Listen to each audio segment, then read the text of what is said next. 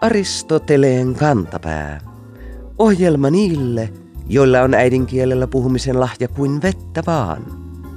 Viime syksynä keskustelu Veikkaus Oyn ympärillä kävi kiihkeänä. Ensin yhtiön kimppuun kävivät sen mainonnan paheksujat ja sitten alettiin paheksua sitä, keiltä Veikkaus saa rahansa. Kansallista arpajaismonopolia roimittiin tiedotusvälineissä ja somessa niin, että Suomen rahapelimarkkinoita kyttävät monikansalliset vedonlyöntijätit varmasti nauttivat jokaisesta hetkestä. Keskustelun tuoksinassa syntyi myös uusia anatomisia kielikuvia. Kuulijamme nimimerkki Joensuun Luuranko löysi lokakuussa Helsingin Sanomista pätkän, jossa tutkija päivitteli rahapelin uhreja näin. Viikon sitaatti. Kun miettii, kenen selkärangasta voitot otetaan, se epäreiluus on aika pysäyttävää. Ilmaus innostaa nimimerkki Joensuun Luurangon luomaan historiallisen katsauksen. Ennen vanhaan lisäarvo ja voitto revittiin työmiehen selkänahasta.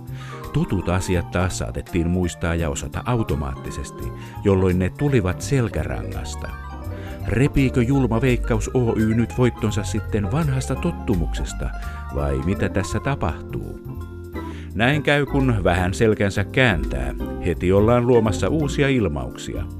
Pelihimo on varmasti monella selkäytimessä, joten kyllähän niitä voittoja sieltäkin voi ottaa, kunhan vaan ei kamelin selkä katkea.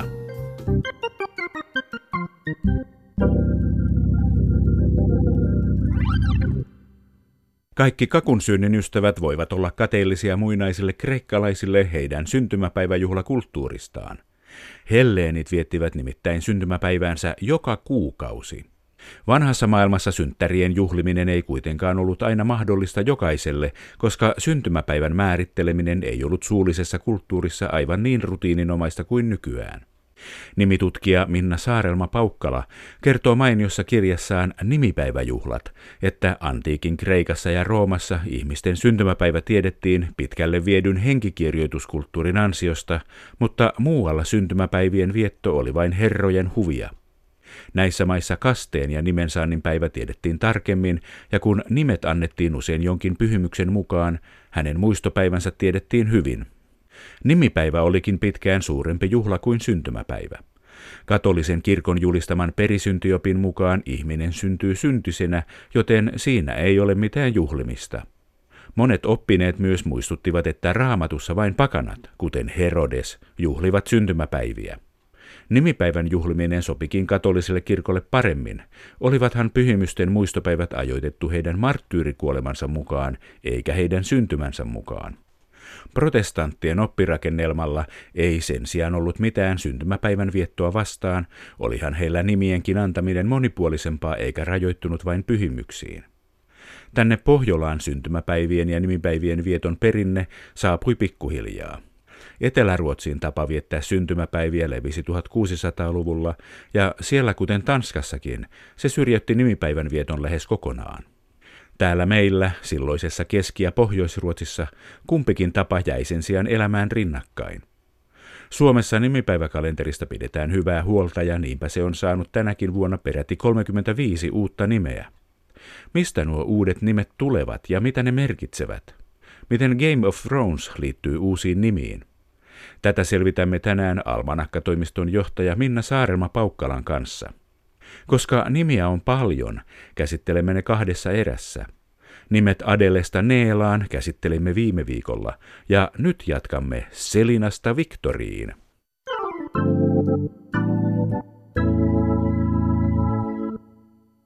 Entä sitten, mistä tulee Selinan nimi 23. maaliskuuta? Almanakkatoimiston johtaja Minna Saarelma Paukkala. Selina oikeastaan liittyy miehen nimeen Aksel. Ja Akselin taustalla on taas se, että se on tämmöinen tanskalainen muunnos raamatullisesta Absalom-nimestä. Eli Aksel on tullut Tanskassa käyttöön ja sitten siitä on muodostettu naisen nimi Akseliina ja sitten siitä on lyhentynyt tämä Selina, joka sitten suomalaisittain on ihan Selina. Pääsee nyt meillä kalenteriin ja kalenterissa on nyt Akseli ja Selina ja suomenruotsalaisissa on Akseli ja Selina. Viimeinen tässä aakkostetussa uusien naisten nimien luettelossa on joulukuun toisen päivän nimi Unna. Unna-nimi tulee saamen kielestä ja siellä se on ihan tyypillinen naisen nimi ja se tarkoittaa pientä tai pikkusta. Eli sopii hyvin tämmöiselle pikkutytölle. Ja se laitettiin nyt sitten tässä uudistuksessa niin kuin unelmanimen rinnalle, kun meillä ei ollut kalenterissa ennestään mitään nimeä, mihin se pohjautuu, niin ajateltiin, että unna ja unelma sopii hyvin yhteen ja siinä on sitten myöskin anelma sillä samalla päivällä. Hienoa. Onnea kaikille nimipäivän viettäjille ja mennäänpä sitten miesten nimiin. Siellä aakkosjärjestyksessä ensimmäisenä seisoo Andreas marraskuun 30. päivä. Mistä se tulee? Eikö se tule raamatusta?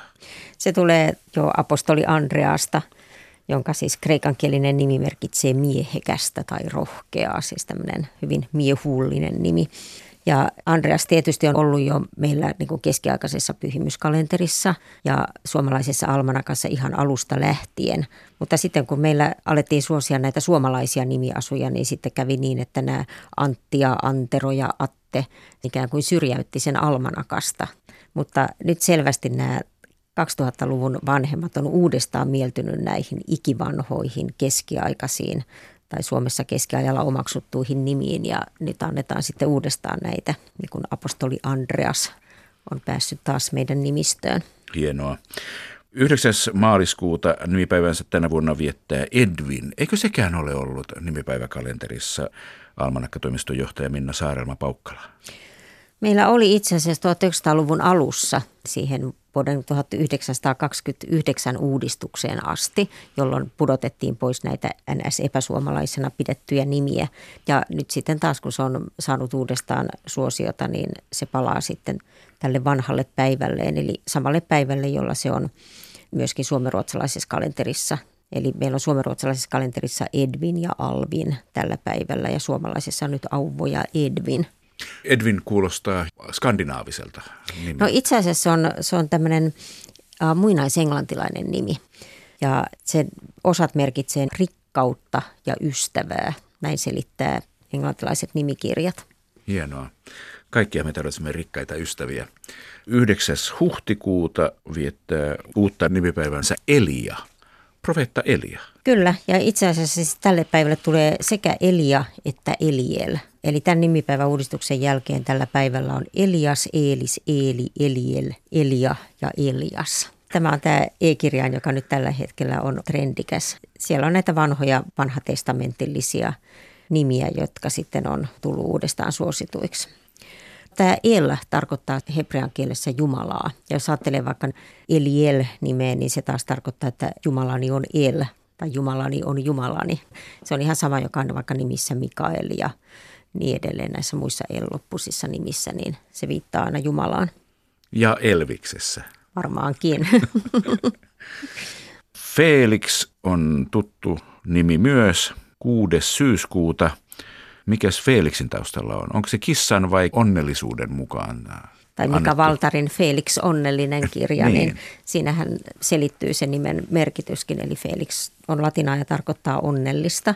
Ja se on nyt tullut uudestaan suosituksi. Se on näitä ikivanhoja keskiaikaisia pyhimyksen nimiä, jotka on ollut meidän almanakassa hyvinkin pitkään, mutta sekin tiputettiin silloin vuonna 2029 uudistuksessa pois, kun ajateltiin, että se ei ole tarpeeksi suomalainen nimi ja silloin Onni oli se suomalainen nimiasu, jota haluttiin suosia. Mutta nyt siis sekä Onni että Felix on molemmat tällä hetkellä niin kuin suosittuja pikkupoikien nimiä. Felix tuli samalle päivälle kuin Asko. Sen takia, että suomenruotsalaisessa kalenterissa taas oli Felix ja Felicia on samalla päivällä.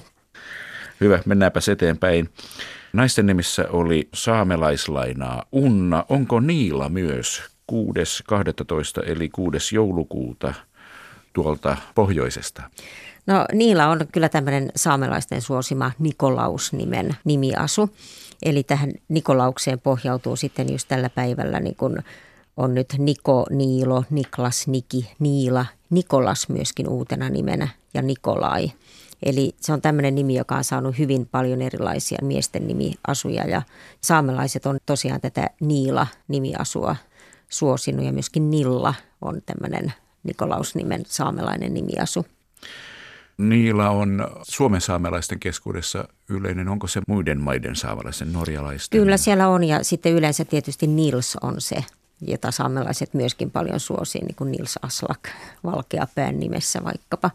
Ja no. sehän on tietysti tämä joulupukkiin viittaava piispa Nikolaus, josta tämä nimi on tullut. Kreikkalainen nimi, joka tarkoittaa siis tämä Nike tarkoittaa voittoa ja sitten Laos tarkoittaa kansaa. Eli se Nike on sama, mikä on näissä tennareissa tämä nimi. Tämmöinen demokraattinen nimi, mm. kansanvoitto. No sitten vähän ennen Nikolasta ja Niilaa joulukuun ensimmäisenä päivänä tänä vuonna nimipäivänsä viettää Oskar Koolla. Meillä on pitkään ollut Oskari niin kuin tässä i-loppusena nimiasuna Almanakassa mukana. Ja nyt ajateltiin, että koska Oskari joka tapauksessa on erittäin suosittu, sillä on siis jopa yli 1100 nimenkantajaa tällä hetkellä, niin tuntuu jotenkin oikeudenmukaiselta, että sekin pääsee tähän suomalaiseen kalenteriin. Että se on suomenruotsalaisessa kalenterissa ollut pitkään. Ja Oskar-nimi kuitenkin on ihan suomalaisittainkin sopiva nimi, niin se otettiin kalenteriin. Ja tämä Oskar on myös siinä mielessä mielenkiintoinen nimi, että sekin on tämmöinen muinaisenglantilainen nimi. Eli meillä on nyt jonkin verran näitä tämmöisiä niin kuin Brittein saarilta saatuja nimiä. Hauskaa. Merkitseekö se jotain? No sitä sanotaan, että se merkitsisi Jumalan keihästä. Eli tämä gar ja ger, niin kuin esimerkiksi saksalaisissa nimissä tämä ger niin kuin tarkoittaa aina keihästä. Ja sitten tämä os on jonkinlainen muinaisjumala, en tunne tarkemmin. Aika ylväs nimi. Heinäkuun lopulla 29. heinäkuuta on sitten Oulan päivä. Tuleeko Oula pohjoisesta tuolta Oulun suunnalta? Almanakkatoimiston johtaja Minna Saarema Paukkala. Joo, tämä on oikeastaan aika hauska ilmiö, että meillä on nyt tuolta, tuolta niin kuin saamelaisesta maailmasta omaksuttu uusia nimiä, niin kuin Unna ja Niila ja Oula on sitten myöskin. Ja Oula on siis tästä skandinaavisesta Uulav-nimestä muokattu nimiasu ja tällä päivällä sitten on nyt uudistuksen jälkeen Olli, Olavi, Oula, Uolevi, Uoti. Ja tietysti saamelaiset paljon on tätä Oulaa ja Uulaa käyttäneet, niin sopii hyvin suomalaisille lapsille. Mistä tulee sitten Petja kuukautta aikaisemmin 29. kesäkuuta? Joo, tälle päivälle tulee siis nyt kaksi uutta nimeä, eli sekä Petrus että Petja. Ja Petruksen paluu on sitten vähän samanlainen kuin vaikka Andreas-nimen paluu, että nyt sen nimipäivän se vanha kantanimi pääsee näiden uudempien versioiden rinnalle, että nyt 29.6. meillä on Pekka, Petri, Petra, Petteri, Peetu, Petrus, Petja, Pietari ja Pekko. Ja oikeastaan aika mielenkiintoista on, että nyt on taas haluttu palata tähän ihan alkuperäiseen Petrus-nimiasuun, joka siis viittaa apostoli Petrukseen, siis apostoli Pietariin ja se nimi tarkoittaa kalliota, Petros kreikkalaisittain. Petrus on sitten tämä latinalaistettu versio, kun meilläkin keskiajalla oli käytössä latinankielinen pyhimyskalenteri, kun katolinen kirkko oli latinankielinen silloin, niin silloin kaikki nimetkin oli meillä latinankielisessä asussa. Ja sitten Petja on tämmöinen niin kuin lempinimiasu ja myöskin Venäjällä tunnettu nimiasu. Mitenkäs sitten René tunnen oloni tyhmäksi, kun aion lausua sen René, vaikka se pitäisi lausua ilmeisesti Rene. Tämä on kiinnostava kysymys ja saattaa olla, että monet, jotka on antanut pojalleen nimen Rene, niin saattaa sanoakin René. Mutta sen voi sanoa ihan niin kuin itse haluaa sanoa. Sen taustalla tietysti on tämä latinankielinen nimi Renatus, joka tarkoittaa siis re-naattus, uudestaan syntynyt uudesti syntynyt. Ja siitä on sitten tullut tämä ranskalainen René-nimi, johon sitten tämä suomalainen Rene myöskin viittaa. Onko Renatuksella ollut suomalaisia vastineita? Onko no, Reino sieltä? Siis ei oikeastaan, vaan Reino viittaa enemmänkin tähän niin saksalaisen Reinhold-nimeen. Ja meillä esimerkiksi suomenruotsalaisessa kalenterissa tällä päivällä onkin Reinhold ja suomalaisessa on nyt Reino ja Rene koska ne liittyy äänteellisesti niin hyvin yhteen, niin ne on laitettu samalle päivälle. Että Rene myös aivan yhtä hyvin voi olla Reinon tämmöinen lempinimiasu. Ja heidän nimipäivänsä vietettiin siis 16. heinäkuuta. Marraskuun 9. päivä on Teon päivä. Mistä tulee Teo? Almanakkatoimiston johtaja Minna Saarelma Paukkala. Meillä siis on ollut paljon tällaisia teoalkuisia nimiä käytössä, että esimerkiksi Theodor tai Theophilus aikoinaan. Ja niiden nimissä tämä teo viittaa Jumalaan. Eli jos on ollut vaikka Theodor, niin se on niin Jumalan lahja. Ja Theophilus on niin Jumalan ystävä. Mutta sitten siitä on irtautunut tämä alkuosa teo, mikä on oikeastaan aika, aika komea nimi, kun se tarkoittaa ihan itsessään Jumalaa. Ja tämä Teo on sitten laitettu meillä samalle päivälle kuin Teuvo, joka tulee tästä Theodor-nimestä. Ja suomen ruotsalaisessa kalenterissa on sitten Teo, Ted ja Theodor. Sitten päästään V-kirjaimeen Venni 17. elokuuta. Mikäs hänen taustallaan on? No Venni liittyy pojan nimenä Wernerin nimeen, eli muinaissaksalaiseen Werner nimeen. Mutta sitten toisaalta taas meillä on Venni käytössä myöskin tytön nimenä, mutta se on tytön nimenä paljon harvinaisempi ja se taas liittyy sitten niin kuin Venla-nimeen. Että on aika mielenkiintoinen, että joku on niin kuin vähän ihmetellytkin sitä, että miksi Venni on nyt nimipäiväkalenterissa pojan nimenä, että eikö se olekin tytön nimi. Mutta meillä on jonkin verran näitä nimiä, jotka on käytössä kummallakin sukupuolilla, mutta niillä usein sitten saattaa olla eri tausta, niin kuin tässäkin tapauksessa. Että Wernerit on ollut vennejä vanhastaan. Maaliskuun 22. päivä on tänä vuonna sitten Viktorin nimipäivä koolla. Viktor, Viktor Klimenko ja kaikki Viktorit, eikö sekään ole ollut nimipäiväkalenterissa?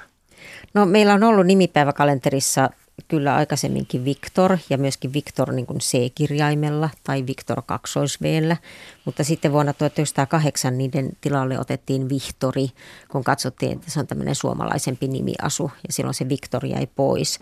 Mutta tässä on oikeastaan aika sama tilanne kuin tässä Oscar-nimen kohdalla, että kun Victor kuitenkin on suomalaisilla hyvinkin yleinen miehen nimi, niin kyllä se ansaitsee paikkansa nimipäiväkalenterissa siinä kuin Vihtorikin. Ja Victor, eikö se tarkoita voittoa? Tarkoittaa joo. Se on siis latinankielinen nimi, joka merkitsee voittajaa. Se on näitä vanhoja pyhimysnimiä, jotka on ollut ihan meillä keskiaikaisessa pyhimyskalenterissakin jo. Ja myöskin tämmöinen niin kuin Victorinus on ollut. Ja silloin kun Suomessa nimiä suomalaistettiin, niin voitto nimi tuli sitten ikään kuin korvaamaan tätä vanhaa Victor-nimeä. Ja voitto oli todella yleinen silloin joskus 30-40-luvulla. Miltä nämä nimet näyttävät noin niin kuin nimistön tutkijan mielestä, Minna Saarelma Paukkala? Kyllä näissä selvästi näkyy suomalaisten nimenantajien viehtymys tällaisiin todella vanhoihin keskiaikaisiinkin nimiin. Eli nyt mennään niin kuin juurille, mutta mennään niin kuin nimenomaan näille eurooppalaisille juurille. Että ei niinkään niin kuin näy esimerkiksi vaikka muinaissuomalaiset tai kalevalaiset nimet, vaan nimenomaan nämä todella vanhat pyhimysnimet ja niiden eri versiot. Ja sitten näkyy myöskin tämä kansainvälinen vaikutus, että nyt otetaan jostakin Brittein saarilta ja jopa Intiasta niin kuin uutta nimistöä. Voisiko tämmöiseen muinaisnimistön ihasteluun vaikuttaa Game of Thrones tyyppinen keskiaikaan sijoittuva fantasia-tv-sarja? Varmasti vaikuttaa, kyllä. Siis kaikki tämmöinen keskiaika-innostus selvästi näkyy. Ja sitten toisaalta näkyy myös nämä tämmöiset niin kuin lempinimityyppiset, että on tätä Venniä ja Minniä ja tämmöisiä, mitä ei ole aikaisemmin ajateltu, että ne olisi välttämättä virallisia etunimiä, niin nekin hyväksytään nyt etunimiksi. Onko näissä nimissä nähtävissä uusia liikkeitä meneillään olleille nimitrendeille vai vahvistuvatko vaan vanhat nimitrendit? No siis silloin kun katsotaan näitä ihan niin kuin suosituimpia etunimiä, niin niissä yleensä näkyy ne vahvat trendit, eli just nämä uusvanhojen nimien suosiot. Mutta sitten jos me katsotaan koko nimistöä, niin sitten siellä näkyykin erittäin vahvoja uusia trendejä, jotka näkyy esimerkiksi erikoisissa etunimissä. Et esimerkiksi yhä suositumpaa on se, että vanhemmat antaa lapsille niin kuin todella harvinaisia itse keksittyjä uusia nimiä, jotka ei ole koskaan aikaisemmin ollut meillä etuniminä käytössä. Ja ne lisääntyy koko ajan. Ja niiden nimien joukossa on hyvin paljon tämmöisiä uusia suomenkielisiä nimiä. Että esimerkiksi tytöille annetaan jotain tämmöisiä kauniita luontonimiä ja mausteiden ja kukkien nimiä. Siellä on vadelmaa ja kastaniaa ja tämän tyyppisiä. Ja sitten taas pojille annetaan jotain tällaisia niin kuin ikään kuin maskuliinisempia luontonimiä, että myrskyä ja tahtoa ja tyrskyä ja tämän tyyppistä joka on erittäin kiinnostava ilmiö. Että ei oikeastaan voi sanoa niin, että suomenkieliset nimet olisi mitenkään huonossa huudossa tällä hetkellä.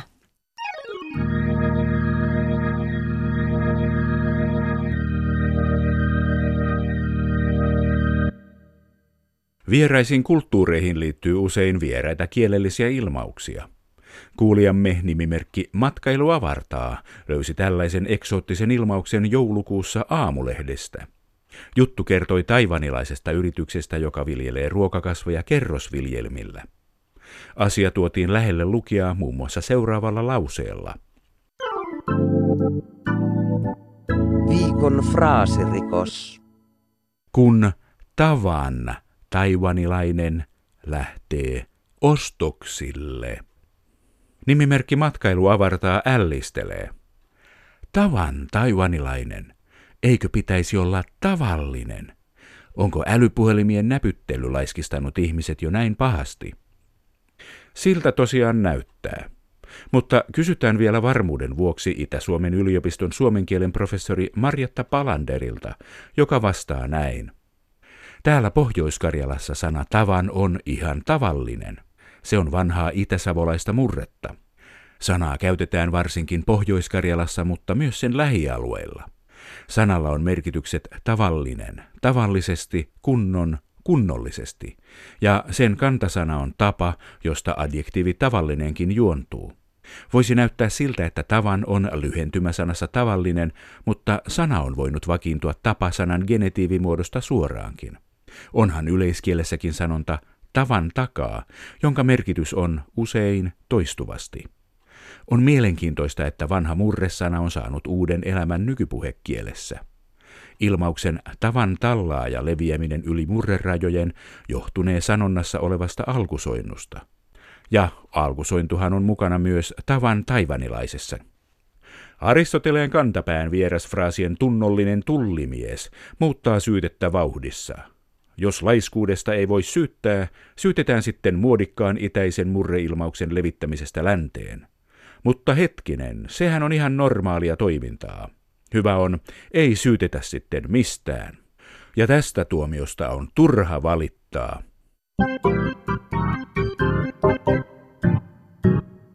Viikon sitaattivinkki. Viime syksynä pyhäinpäivän tienoilla käsittelimme ohimennen ortodoksisen pyhimyskalenterin olemusta. Mainitsimme, että siihen oli viime kesänä otettu ensimmäiset suomalaiset pyhimykset. Lainaamamme lähteet olivat olleet tiedonhankinnassaan ilmeisesti hiukan suurpiirteisiä, koska kuulijamme tarkkuutta maantietoon lähetti meille seuraavan täsmennyksen. Lokakuun viimeisessä ohjelmassanne keskusteltiin pyhimyksistä. Muuten kelpo-ohjelmassa Suomen ortodoksikirkon uusiksi pyhiksi mainittiin Johannekset Valamolainen ja Ilomantsilainen.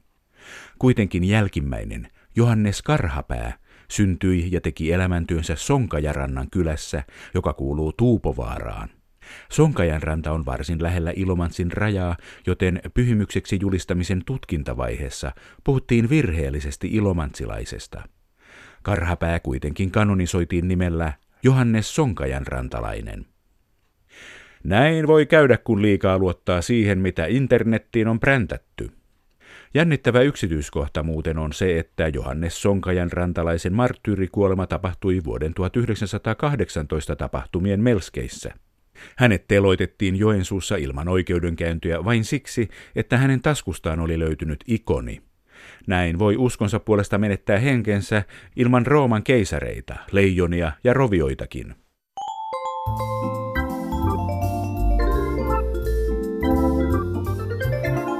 Kerro Aristoteleen kantapäälle, mikä särähtää kielikorvassasi.